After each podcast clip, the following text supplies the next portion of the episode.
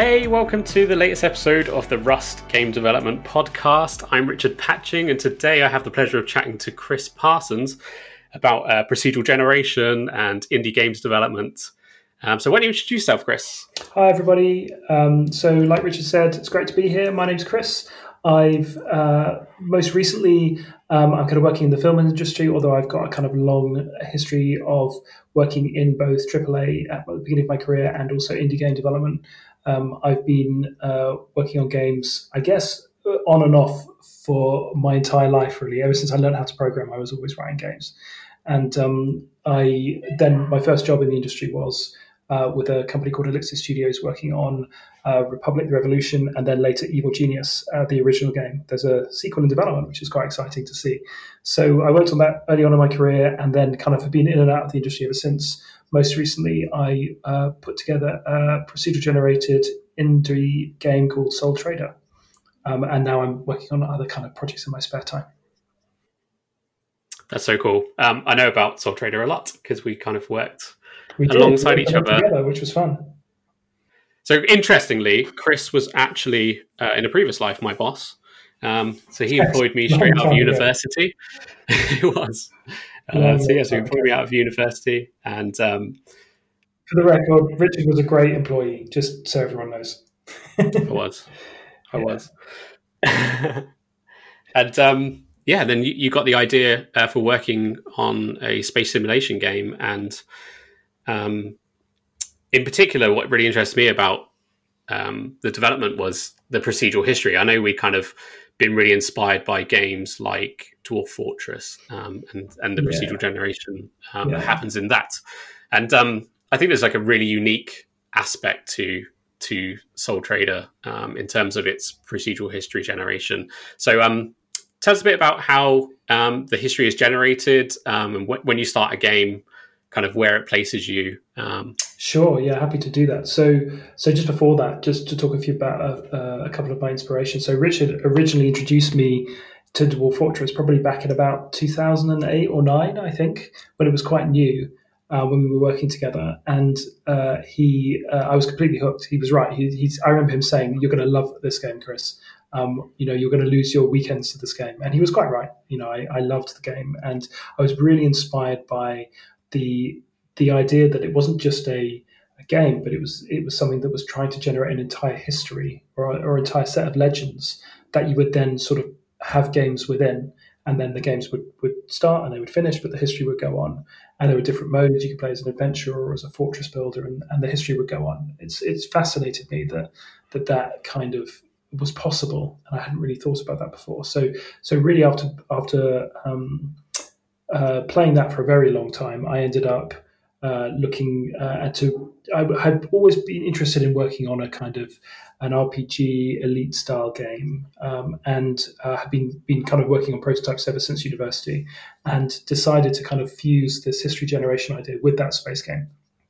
And so what what it does is it it kind of starts in a similar way to Dwarf Fortress, but obviously in a science fiction universe. It, it sets up the world. Um, at, I think it's, it's, about the 24th century or thereabouts, and it um, uh, it basically generates 200 years of history. So it starts with a bunch of starting characters, and then uh, in the world there's about um, a thousand of them or so. And then what it does is it, it just ages them and it applies different events to them each year, and different that can affect their different attributes. Um, and also there's they obviously spawn in lots of different cities around um, around the solar system, and then people in the same city might meet, and then some of them form relationships. Some of them then have children, um, and then those children then grow up and have their own events, get their own jobs, which might take them to other cities, and so on and so on. So, so the kind of world grew from that point.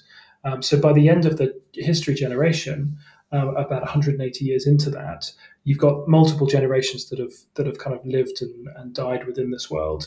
And then uh, the first action that a player takes at, a new game is to choose uh, the couples for whom that they could, the, their character will be born to. So you get to choose your parents. Uh, which is quite cool. So you get to choose all of these different couples, and you can even choose characters that are having an affair that's secret from their from their spouses, which is quite fun. That's always a bit challenging because usually you start being estranged from one half of your family, but it's it's a really interesting um, dynamic. And then from there, you get to make the choices uh, from that child's birth all the way through, all of the choices that are made automatically by the engine, you get to make those choices up until the age of 18. And then at 18, the game kind of dumps you into the game proper, where you can then uh, kind of live in this world that you've created. And, and actually choosing your parents actually has an effect on your stats. Yeah, massive effect. Um, so all of your stats are based on your parents. So it's, it's entirely genetic. So you want to carefully check them. Another really good thing to do is to check uh, the profession of the character. So you can be born to like if you want an easier start in life, you can be born to like a president and a senator or something like that. Um, that that goes quite well for you in terms of your contacts and your network. But if you want to be born to someone who's homeless and living in a park, you can also do that too. But it, that that will be a more challenging game start for you. Um, and and you can get to you're kind of creating your own story within that and choosing your own difficulty through that process. You know, you can start with literally no connections and no money, and that's fine. Um, but you'll have a very different game. I remember I remember going to sort of game shows and demoing the game um, at EGX and Rezzed in the UK, which is kind of the equivalent of PAX and uh, E3, um, and demoing this to journalists. And there was always two things that kind of really always struck out was the fact that you have this really rich game uh, with kind of a few hundred years of procedural history, and we would take them through uh, all the character generation, and they would see their grandparents and their children and uh, and how the family tree kind of evolved over time and all of their professions. And actually has as you start talking to people you start to learn more about how everybody's lives are kind of interconnected. And that always kind of blew them away. And the other thing was the fact that how do you do this in terms of performance because that's really difficult to do. And, and, it's something i've kind of tinkered with roguelikes and um, procedural generation. And actually something that's really really hard to do is is to generate all of this history and to have um, all of your proc gen code but have it be performant. So when you talk a bit about uh, your your architecture and the sure. tools you use.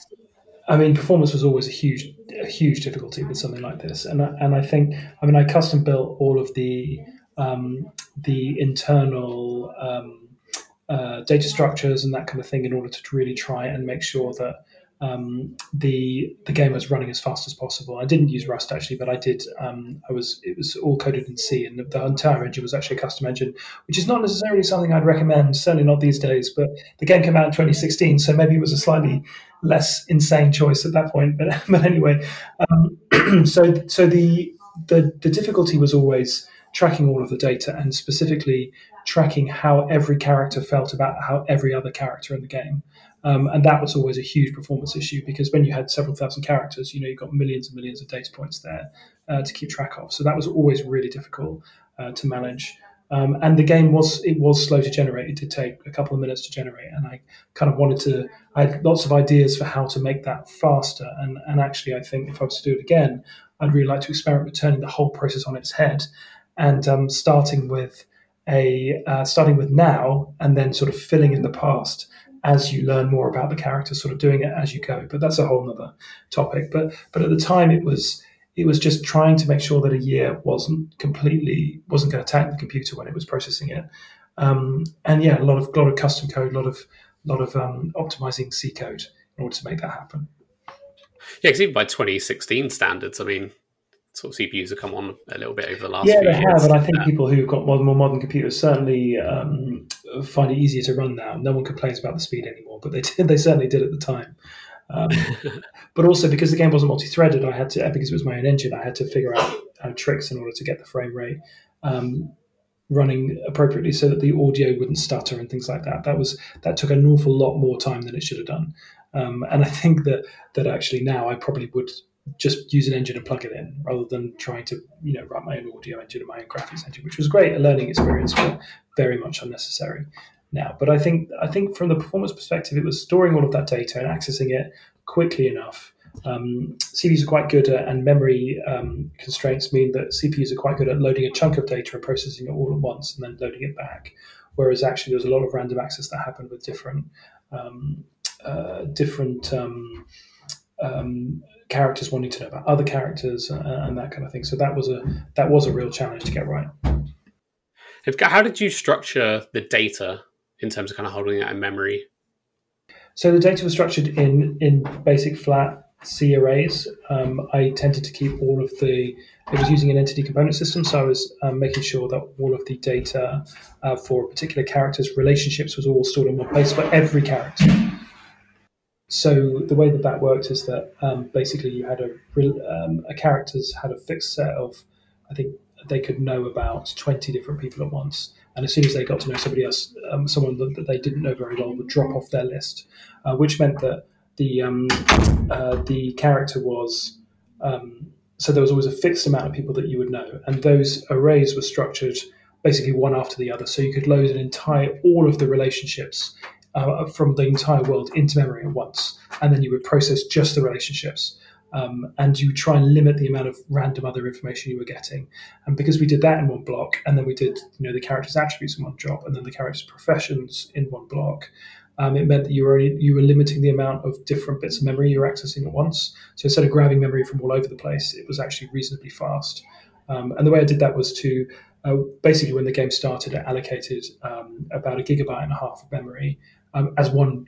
Um, it's not contiguous, but but in a uh, with with the way that memory is managed in a page memory system and a modern operating system, it, it came out as a continuous memory with continu- a continuous pointer space, and then I would carve that memory up into chunks, and then and then use um, and basically create structs or, or create allocate spaces for structs within that memory. Um, so so all the memory was allocated once. There was only ever one, I think, one or two mallocs in the entire game. Uh, so therefore, there wasn't this kind of random pulling of data from all over the place in memory. As far as possible, it was kept in contiguous blocks, um, and that speeds up um, the process for managing these kind of things is, um, dramatically. And it also makes save games easy, right? Well, yeah, I mean, it, it, does. It does, although there are some pros and cons with things like that. So with save games, yes, you can just dump the entire thing, and therefore saving was incredibly fast. Um, it could easily happen within a frame. Um, so you'd you'd never notice when the game's saved. However, because you're just you know writing a gigabyte of memory to disk, or, or no, actually it was less than that. It was more like because a gigabyte was all of the memory, including all the assets. So the actual save game data was was more like 40 to 60 megabytes. So that was very fast. But loading it in, you had to fix all of the pointers as it came back in, which was which was problematic and, and slow. Um, but also uh, you had to um, anytime you changed any uh, struct in the game. Um, you you basically leave everything else out of alignment. So that means that you can't. Uh, whenever you add or change data about any aspect of the game, it invalidates all of the previous save games, which can be a real challenge. I mean, I remember this being kind of an early release. This was a bit of a sticking point because people kept losing their save games because we kept I think you felt at the time that you released maybe a little bit too early, or the game wasn't oh, yeah. quite. It, it, should have definitely gone into early access to start with. I just released it as a finished game, which was a mistake, and um, and I did about and it was broken, you know, on release. I had to do about ten builds in, in about ten days in order to fix all of the early problems. Yeah. So I think so. I think that that invalidating games was a bit of a problem. Um, and in the end, what I ended up doing was padding structs with extra memory. I just used to create like chunks of uh, array uh, int arrays in, um, at the end of my structs, so that if I added extra fields up to a certain point, I wouldn't invalidate save games. Um, and and that actually worked quite well. Um, I traded off a bit more space, but it made it meant that I could easily um, not invalidate save games, and that uh, that was my solution in the end when I figured out how to do that. So tell us a bit about um, the actual release itself. I know there was a kind of few teething problems, and uh, it's, it's actually I, am kind of blogging about this at the moment that it's actually really, really, really difficult to finish a game. And I, am writing a blog post a little bit about motivation versus discipline. So this kind of idea that that you start a project and you're really motivated and you're mm. excited about it. Once you actually get into the nuances of the problem, and, and games development is extremely hard to do. It's, it's hard. Um, you, you, yeah, and you burn out really fast. Um, mm. Yeah, and yeah. all of that motivation, that early motivation goes, and then suddenly you kind of come up with a new idea, and then you and that, use all of that new, and, and yeah, exactly. And you hit this cycle of of I feel motivated and I feel energized to work on this, and it's a really great thing. And then you start to hit the the big problems and mm. the difficult things to implement and the bugs, and then you've this is before you've even thought about marketing and dev blogs and all of that kind of thing. And before Absolutely. you know it, you, you're kind of a bit done and you can't even look at your code anymore. Absolutely, and we all have these half abandoned game projects, don't we? That we wish we'd wish we'd worked on, but can't bring ourselves to finish. Yes, and and I just think it'd be really interesting to hear your thoughts on um, how you actually went from you know kind of early prototype um, to your finished real high level you know kind of early prototype to finished product what did that journey look like i mean i started it in 2012 i think um, and funnily enough though it was, it was an interesting start and probably meant that i actually finished it because i started writing it in ruby as a, as a little fun hobby project for my kids who were quite small at the time and um, I it was fun and I was working on it. And then I wrote a blog post uh, on my blog, which was occasionally kind of got some traction, um, but I wasn't writing very much at the time. And I, I wrote this post about uh, the fact that I had to switch away from Ruby because Ruby's at the time its garbage collector was too slow to fit inside a frame, so you could get stutters in your frame rate, which just wasn't working. So, so I switched to C or C eventually at that time, and I wrote a blog post about why I switched away from Ruby C++. Went massively viral on Hacker News, probably for all the wrong reasons, but it did mean that people were clamoring for information about the game I was writing. So this was quite interesting. And ended up posting a tiny screenshot after three days' work. And people were like, this is great. And I got hundreds of people signing up to my mailing list. Um, I just stuck a little mailing list thing there. And, and clearly there was enough traction that it meant that people were excited about it. So, so that was cool.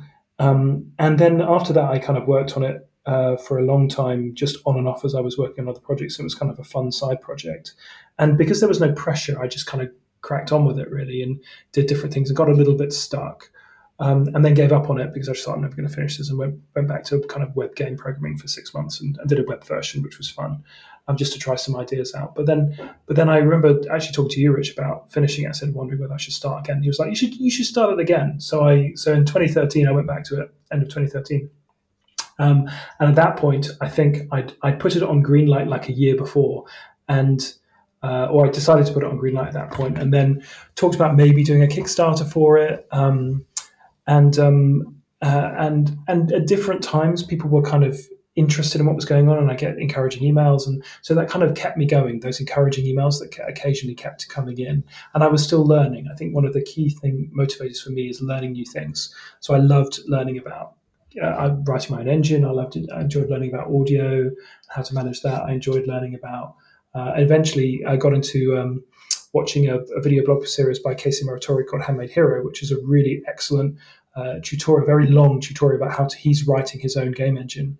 Uh, and uh, I really got into that and, and then re- basically rewrote the entire game and learned an awful lot about memory management at C and, and that kind of thing. So that was really interesting. And, and because I was still learning, I was still enjoying the process. Then I did a Kickstarter. The Kickstarter failed, which was very depressing um, at the beginning of 2015. But then the same day or the same weekend that the Kickstarter failed, the game got greenlit because it had been on there for two years and eventually got the right number of votes. So it was real roller coaster. But because of these kind of little kind of bumps of motivation during the, way, and and combined with a bit of discipline along the way, it, it was mo- it was pretty rocky, but it was mostly kind of motivation rather than discipline, I think. Um, and I was enjoying the process of learning how to write my own GUI because I ditched um, the GUI library I was using wrote my own, which which I enjoyed doing, and and eventually learned about history generation and, and and built a whole system around that. That was lots of fun. And I think the last six months they were a real grind, uh, and I'd got so far, and so I'd done a bunch of marketing for it, and a whole bunch of people were quite interested in it, and I took it to shows, and people were encouraging me. Um, so kind of rode on that wave of of encouragement. And then I released it eventually. Again, like I said, a bit too early, um, but I was kind of done with it at that point and almost released it because it was I was ready to ready to release it. And and again, I should have done early access, and there's lots of things I could have learned from that process. But um, but by then, YouTubers and podcasters have picked it up, so so people were playing it, and that was exciting to see. So I suppose um, it was, and then Rock Paper Shotgun picked it up, which was fantastic. So I think with all of the different kind of uh, bits of motivation that were coming from those things. I think that's what carried me through eventually. It was hard. It was a hard slog though, and when I wasn't, um, you know, that, that those were kind of uh, the highlights, but there were quite long periods where you just had to crack on with it and keep working. And because I enjoyed the process of writing code and, and making stuff, that was that was what kept me going. And because I was trying to learn new things as I go, um, I think I think what I've learned about it from myself is that I'm not actually necessarily very good at um, working on something or polishing something or finishing something where I'm not learning something. So I always try and find find something some new angle to take on a particular problem so that I can uh, learn about how to do a, a, new or a different thing, and then that helps to motivate me to actually get that thing done. And you can even do that uh, for a thing that you've done a hundred times before. So you can use a slightly new framework, or you can use a new language, or you can use a different way of managing a memory, or or anything that requires you to just find out something. Um, that's what keeps motivating me and keeps me keeps me going. But yeah, it doesn't make it any easier though. It's it's really hard. Absolutely. I think this is something that will really speak to uh, the Rust community in particular because the the tooling hasn't existed for a long time and there isn't a lot of solutions and libraries out there that you can just harness and get going straight away and i think that rust has very much spoken to the tinkerers and the curious minds mm. um, and yeah, those people yeah. that just love learning and they love the exploration and pioneering something new and i think just picking up you know the rust language and again just just sitting there with a SDL window, or you know, yeah. I think there was early tooling like Piston and Glium, um, which are kind of very early um, sure. tools and libraries that, that sprung up. But but have not having the luxury of you know Unity or Godot, and, and Godot actually has native Rust um, integration now, which is really cool. Yeah, but, that's fantastic. But, back, but that's only kind of sprung up recently, and and just finding that joy again of of tinkering and you know kind of learning things from scratch and, and the grounding that that gives you. And, and I always when I approach projects now I instinctively know how long things are going to take. So whereas before I'd probably quite naive and I would tackle a project and I think right this is only going to take me three months to develop. And actually in the end you know kind of two years down the line you're still tinkering around and and you have and I remember Sole Trader being a little bit like that um, kind of in the middle of the development phase, and that you had a pretty decent version, which kind of was quite feature complete, and mm. then you almost completely stripped it back yep, and, and, rewrote the entire game in a very short amount of time, kind of taking what you've learned. Pretty much. I mean, I, I, from 2015, probably March of 2015, into to when it came out in June 2016, I rewrote the entire game from scratch.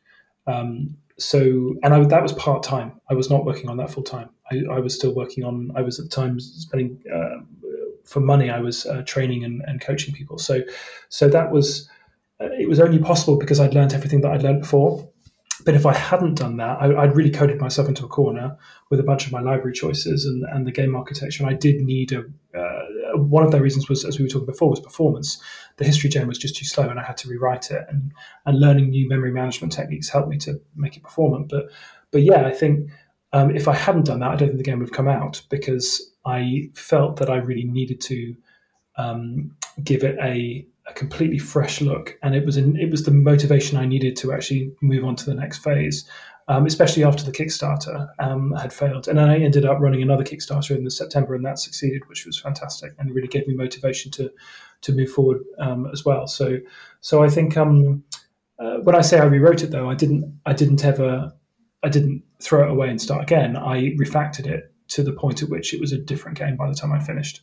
Um, so, and that was also a learning exercise. So, I think I think the love of learning is a really powerful motivator if harnessed correctly. Yes, and I, and I think that's a trait that a lot of uh, Rust developers share, from what I've kind of seen in the, in the, community, which is really really cool, and something that really attracted me uh, to the to the language itself. Yeah, and I think with Rust as well, because because there isn't much out there yet, and it's becoming better, and, and there's more there's more libraries out there. I think um, you have an opportunity to really make a mark in games dev in Rust at the moment, which is um, know, anyone who's getting involved, um, uh, you know, has the ability to be that library creator or to to kind of make their mark in a particular part of game development if they want to write a library or something like that. So, so I think there's a lot of opportunity as well as the fact that it's quite daunting.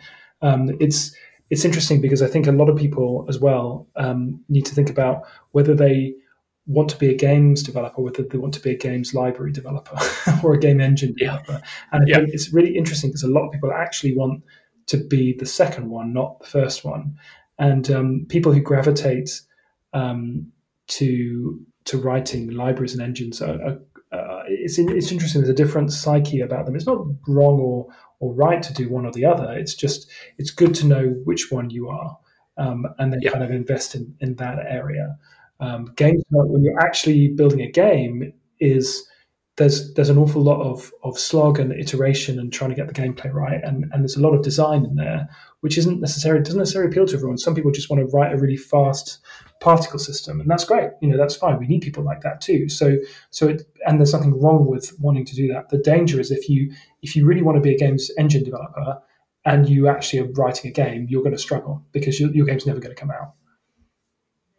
Yes, you're always going to be writing it and tinkering it with it. I think. I, I, I think I've kind of changed a lot over uh, my professional development career. So I think before I was very much about compiling my own Linux system, maybe using like Slackware or building it from sure. scratch, yeah, and compiling all of my binaries. I didn't wouldn't use a package manager, and and I there was always that moniker like um, write games, not engines. It was kind of mm-hmm. like that mm-hmm. phrasing went around, and I was actually more drawn to writing engines. I actually thought that writing tools mm-hmm. and and um, map editors and things like that was always super interesting to me. And I, I, I, was almost convinced that sometimes I would just start a new project just so I could go and write some new tooling. Um, and I think the older I've got, suddenly I just I just wanted to use a Mac because it was Unix and it worked. And I didn't have to spend ages configuring Wi-Fi drivers and compiling binaries and things. And I've actually been using Linux for the past eight years again. Um, kind of fell back into it. Um, but yeah, I think I, I, now I'm more interested in actually writing games and um, rather than writing tools and engines. So it's kind of swung the other way for myself. And I think it depends on where you're at and, and, and what your interests are at the moment. I don't think either is wrong. I think I think the whole write games not engines thing is is is a bit problematic because we need people to write engines too. Otherwise, we wouldn't have it. Yeah. So, especially Rust, right? Otherwise, you won't have a game. So, so I think um, I think for me, write games, not engines, unless you're an engine developer, is is an important thing. But also, absolutely know which one you want to do, and don't and don't try and write your own engine if you're right. If you really want to ship a game, if you want to ship a game, then um, then you know use reuse as much as you possibly can, um, and and um, learn about how to balance and how to market. Um, and how to do design. Those are the key things. The tech technology isn't really the constraint anymore. Engines are so good these days. There's an awful lot of game dev theory to learn, and you have to learn about, you know, how if you're writing a 3D game, for example, you have to learn about skinning and, and animation and things like that, and and um, or work with people who know that stuff. But but even if uh, and you, and you also need to learn about particle systems. You need to learn about entity component systems. There's a, there's an awful lot to learn, especially if you're learning an engine. Um, but but work on the game. Don't don't worry about tinkering. Whereas if you are wanting to, um, uh, if you're more interested in the library side of things, that is okay. Um, but if you want to ship a game, reuse as much as you can. And I would say probably if you if you want to ship a game and you're using uh, Rust at the moment, that is going to be a challenge for you. Um, you're going to have to you're, you're, taking on a you know you're in hard mode. You're taking on quite a big um, uh, take a big task there. And as long as you know that and you're happy with that, then that's fine. Um, I think, um, and it's getting better, isn't it, with with Rust supporting Godot, and we've also got, um, you know, potentially uh, the possibility of it coming to other engines too. So, so there's quite a lot of there's quite a lot of good signs. But if you're looking right now for technology to to build a, a game design on, pick stuff that's out there um, that works already. Um, I think. Do, do you think that the kind of commercial versus open source aspect comes into this? So, if you're if you're trying to write a game to make money because you need it to be commercially successful, then yeah. you'll be putting yourself at a massive disadvantage right now by writing your own engine and I think so, know, doing yes. all of your own tooling. Yes. But if you're working on open source, maybe there's not the pressure to to release so quickly because you can yeah. kind of take your time a bit more and you really need to decide whether you're doing this for money or as a profession or not, irrespective of whether it's your job um, or it isn't. I think if, if you're doing it as a profession, you have many more constraints on you. You have to figure out are you going to work with a publisher? If not, how is anyone ever going to find out about your game? Um, you know, do, do people really want to play it? Where's the market? What are the similar games out there, and how much have they sold? What reviews have they got? Um, it's a very very different type of um, uh, activity than making games for fun. Um, doesn't mean actually that open source games sometimes are um, do make money and and they're not necessarily there's not a full overlap there. But if you're making it as a hobby, you make what you like, make what's fun. Don't worry about taking on um, writing an engine at the same time. You'll have a lot of fun doing it. You'll learn a lot, and there's a lot of value to that. If you're making a game uh, and you want to make a living out of it, and you want to make actual money, then you have a very different journey ahead of you, um, and th- and that's fine. It's just different. Um, but I think with the open source thing, I think that that's quite an interesting point because because there are people out there who are making money off IO games, and and I'm um, in the process of just kicking off my own IO game project, um, partly for fun, but partly also to explore the space from a commercial perspective and see see what what it's like to try and build a game that gains traction for free, and then find another um, revenue source from that. That's quite an interesting place to me, and also the idea of building a game open source really appeals to me um, maybe a game building a game open source that isn't necessarily a purely a hobby project is fascinating to me too. That that there's an idea that you can actually make money off open source games projects, or certainly um, allow them to pay their way, so they're not uh, make they're not losing you money. Um, it seems quite interesting to me, and I think um, that's definitely where I'm kind of moving towards next. I think um, with my own games development journey. I think there's there's quite a few games out there, um, especially in the kind of rogue likey mm-hmm. genre, particularly where when you have a real fan base of, of people that really love that kind of genre, they're very devoted to it, and so you get games like Dwarf Fortress. I mean, Tarn is is making a pretty decent income, uh, or at least enough to, to, sustain him. And he's kind of struck up a deal to create this new graphical version, which is releasing on Steam. Yeah. And you've got Unreal World, and, and there's a few other games, you know, that are kind of being developed open source that you know either kind of through donations from fans or they they have a version on their website which is free to download, um, like Unreal World, and then they have a Steam version. And I think Dwarf Fortress, the Steam version, will be probably you have to pay for it.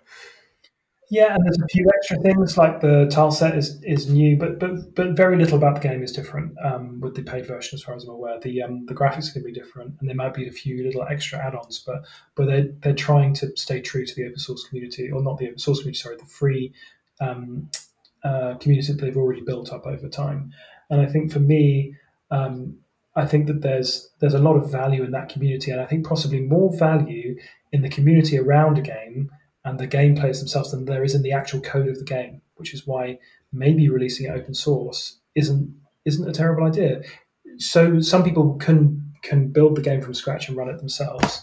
Maybe that's okay. Maybe maybe if they want to see it developed and, and supported further, then they'll they'll um, buy the Steam version just for simplicity or convenience. Um, there's a big argument, or not an argument, a discussion, debate raging about whether it's the right thing to do to release maybe a cut down free version and a, and a, premium version. I'm not sure what the answer is for that yet, and I wouldn't want to comment. But I think that that's the kind of learning of the community. I think um, the indie market is is very saturated right now. If you want to, again, this is for people who really want to make games for money. If you want to release a game, it's very difficult to to make enough noise unless you're already known. It's very difficult to make enough noise uh, to really get your game noticed unless you sign a deal with a publisher, which is a really reasonable thing to want to do and, and actually de risks a lot of the process around professional games dev. Um, and I'd recommend that journey for, for, for people who are just starting out because they'll gain lots of contacts and also um, you know, gain a lot of expertise as they're building their game I think it's a really good way of, of doing it. Um, and it's worth the extra effort. Um, if your game is any good, then uh, and it's going to make enough money for it to be worth building, then a publisher will be interested in it. That's the, that's the simple truth because they will want to make the money too, and they want to help you, and, and they want to see it through. And, you might find it easier uh, to go that route if you, um, other than just trying to do it yourself, like I did, which was which was a real challenge. But I think, um, but I think the, there's an interesting thing around if you if you're building a game and you're maybe releasing it on Steam and you want to charge I don't know 15 bucks for it. Um, there's a huge barrier to entry for a gamer coming into your game. So, which is why I'm interested in this idea of creating a free IO game that people can literally just open their browser and start playing. And and and the barrier to entry for the community is so low at that point. Um, and if the game is good enough that it gains traction, um, then you've got a community, which again is, is valuable. Um, and then if you can build a community around that, potentially there might be other ways of actually um, making your living from that um, and that's the kind of what I'm interested in exploring at the moment from a as a kind of a sort of half i'm not quite a professional games dev but i have been in the past working for a company at the moment. But but um but yeah i think i'm kind of interested in in that as a kind of a revenue model for the future of, of indie games business or, or any future for it. I think that's really worth exploring especially like when you release a game commercially you open yourself up to a lot more criticism because people have there has been that barrier to entry and people have paid money and you yeah, release it on steam exactly. and then it's a field day, you know, and if people kind of, you know, that we, we've we've seen comments where people have played the game for hundred hours, yeah, and then there's yeah, just yeah, one small thing, one tiny gripe, and they leave a negative review, and that pushes your rating down, and yeah, it's terrible. You know, could, could potentially cost you a lot of sales. Whereas, kind of with open source games and games where there is a free version, um, you maybe don't open yourself up to such.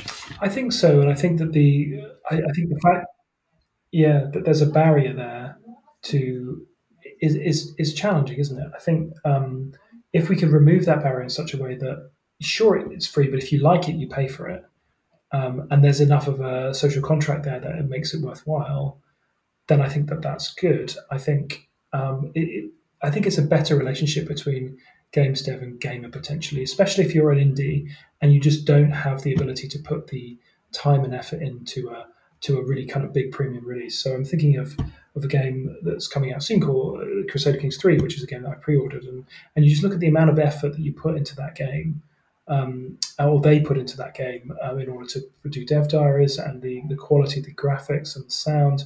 You know that that's a, that's going to be a huge release, and there's a there's a certain understanding that when you buy a game like that and you're paying, paying your 40 50 pounds you're getting a really premium product um, if you're an indie developer and you're asking for 15 or 20 pounds, you're never going to be able to put in proportionally the same amount of effort that a big team like that is putting in.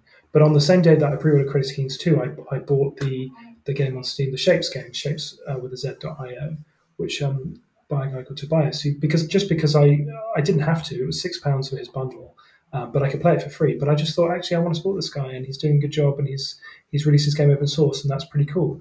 So, and I, I had very different expectations about those two purchases, and I think for a new aspiring indie professional dev, it's very easy for us to look at those huge games and be quite daunted. Whereas actually, maybe there's a way through this minefield of, of trying to ship a game that people aren't going to hate on. Um, uh, that's uh, that has a better relationship between gamer and game dev, maybe. I, am kind of exploring that at the moment and trying to think about what that might mean. And the reason for building this little IO game that I'm, I'm starting to build is to try and explore that space a little bit. Yeah, I, I think there's huge wins in having a having a game that's open source or a game that's free where you can build up a community of people that just genuinely love the game and they'll give you honest feedback and yeah, encourage exactly. you and, and, it sounds like the kind of motivation really drives you you know when, when people are saying it's hey, massive, I love this game. A like motivator. It. And I think if you build it, if you build it open source, you've got that from the beginning, and it's very easy for people to say. It's very easy to counter negative criticism, which is either going to be, I don't like the game, in which case, well, you haven't paid for it, you know, go and find a different game you prefer, or this doesn't work in the game, or there's a bug. Well, you know, if you're a developer, you can open a PR and you can fix the bug. You know, that's that's that's quite cool, and I quite like that collaborative nature of games development, where you're um, the lines between dev and gamer are kind of blurred slightly um, and I think that's that's quite cool. Uh, so so yeah, I think um, the the kind of drip feed motivation that hopefully that will come through working on a game like that um, is quite interesting. Um, it's very very different to to how I've done. I did Sol Trader. Sol Trader is still closed source, and it was released as a Steam release and itch.io and things like that. And uh, but this is a new experiment, and I think it'll be interesting to see whether or not it, it works. So tell me a little bit about this new project. Sure. Um, so uh, the game at the moment is called TinyKing.io. There's literally nothing there at the moment. If you if you look at it, hopefully by the time you listen to this podcast, there will actually be more there, and there might be something you can actually play. Um, so it's a little um, kind of a worker placement game that I'm I'm working on. So the idea is that you are a tiny king or a, a king in charge of a tiny kingdom, and um, the idea is that you um, start with just yourself and a few um, farmsteads, basically. So you've got three families that are part of your little kingdom, and you are um, you're in charge of them and you're in charge of what they do and, and sort of organizing them in order to um, to do better uh, and to be more efficient, maybe build more houses, build more, um, farm more crops and that kind of thing. But crucially, it's not like a real time strategy kind of factory game or a building game. Um, you don't see little people running about. You're placing people strategically in order to get particular things done. And um, uh, the game is very much centered around the people, rather like Sol Trader was centered around the people. And the current plan is for characters to, for example, if you put two people together working on a particular thing that requires two people, they don't like each other, they're going to get unhappy, and they're going to get unhappy with you. Um, if, if they do like each other, they might end up forming a relationship, which might be a good or a bad thing. They'll end up having children. Um, they'll eventually end up growing old, um, and you'll want them to educate the next generation in, in the way in their skills and then eventually um, your character as well will die, and you'll hopefully by then you'll have some kind of heir that you can pass your little kingdom on to. So the idea is that it's a kind of a kingdom building game, but that's all about the people. Um, and it, it's specifically it's turn based um, worker placement, focusing on getting the relationships right, um, so that the the kind of the little kingdom that you build stands the test of time. Uh, so yeah, Tiny King.io is where the um, is where the game is is currently uh, hosted. Like I said, there's not much there yet. Um, on GitHub, it's on my GitHub under chrismdp slash tinyking if people are interested in the development process. That sounds exciting. Yeah, hopefully. Very early. So all of those ideas are subject to change. I may turn it into a real time game. I don't know yet, but but it's the idea is to to create something that's immediately fun to pick up and play. That's the idea. Yeah, and I'm, I'm always fascinated with your game ideas, and I'm hoping that we're going to see more procedural generation and absolutely there will be definitely procedural generation. The characters certainly i'll do a, some simple map procedural generation but maybe not go to the elaborate depths of the history generation and Sol Trader but certainly there'll be elements of that there and the idea will be that the characters will uh, very much kind of be uh, dotted around the landscape. So, so as you explore, you'll meet other little farmsteads and little people that you can then bring into your kingdom, and they will all be procedure generated. Uh, that would be quite fascinating to see um, to see kind of how the interactions happen. Um, so yeah, I've, I've, I've got some ideas on that yet, but um, yeah, we'll we'll see where that goes. Yeah, it's always, it's always fascinating to see how those interactions kind of develop, and one of the things with procedural generation is like you can't always guess or account for every interaction happening. And that could be really problematic when you're trying to balance a game. so I think, um, or when you're demoing to a journalist, yeah, that a game show. Yeah, yeah, absolutely. There was one case where we were. I was in the middle of a, a podcast, I think, or a game show, I forget, and the and the um, the character that we were creating in Sol Trader actually died during generation, which was really difficult. Um, and and the guy was like, "Oh, that's pretty cool," but I was like scrabbling to make a note to fix so it didn't happen again. But um, but yeah, you always have to to figure out with your proc gen um, how how much do you want it to affect gameplay. And with Sol Trader, it was very much I wanted to affect gameplay, so I really lent on the whole idea of yes, this will be um, if the game doesn't generate a mechanic in that particular city in that planet, you can't fix your ship, and that's just tough. And that was a real challenge because I ended up having to write a whole bunch of sort of fixing code that went to and, and placed people in important professions so that characters couldn't get completely stuck, um, which would have happened otherwise. So that was that was a, a, real challenge. And some of the mission structure as well was was quite difficult. I would write the way it worked was it would look for particular characters in the world that had particular relationships. So, for example, if you had a, a character that was estranged from from their wife, um, it might make a, a mission to investigate affair or something like that. And you had to go and find out proof that this was actually happening. The only problem was it was very difficult to test because in order to test it, I had to go and find a character that was having an affair in order to figure out whether the mission actually worked, and um, that was that took forever. And um, and some of these missions, I could never guarantee that that people would ever see them in the game because um, uh, some of the the circumstances surrounding them are very specific and they may never come up. Um, so so that there is a real difficulty with knowing how much blockchain to put in and how much you want to to really control the gameplay experience, or whether you're really creating a sandbox that that really could be completely broken, but at least it's fun to interact with. And I kind of went for the second one more than the first one. And some people didn't like it. They said, "Oh, this game's very unbalanced. You can never do anything," and um, and other people loved it because they they realized and they kind of got the nature of what they're dealing with that they're really just exploring a, a kind of a network of characters and, and enjoying the stories that come out of it so yeah i think it's it's it's a big challenge to get that right yeah i, I think it's something that dwarf fortress and, and games like that have faced where there's quite a big churn of people playing the game and, and ditching it very early because they're kind of overwhelmed by yeah absolutely. well what do i do? Because because there's a lot of hand holding that happens in modern games kind of through yeah, the tutorials massively, you know and people don't kind of explore like i'd sound really old now but like i used to back in the late 80s early 90s where like there was a lot of games that didn't hold your hand and actually the fun was in the exploring. And something that always fascinated me about Sol Trader was the fact that you could there wasn't there was a short tutorial, but actually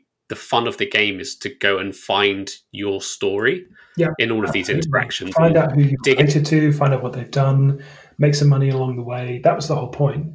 Um, and people aren't really used to that now. People are used to being told exactly what to do in what order. And um, I'm I'm not sure about that. I'm not sure that's a, a good thing. But but then when I didn't really have a tutorial early on, people were furious with me for not including a tutorial because they couldn't figure out how to play the game. So you have to kind of make some allowances.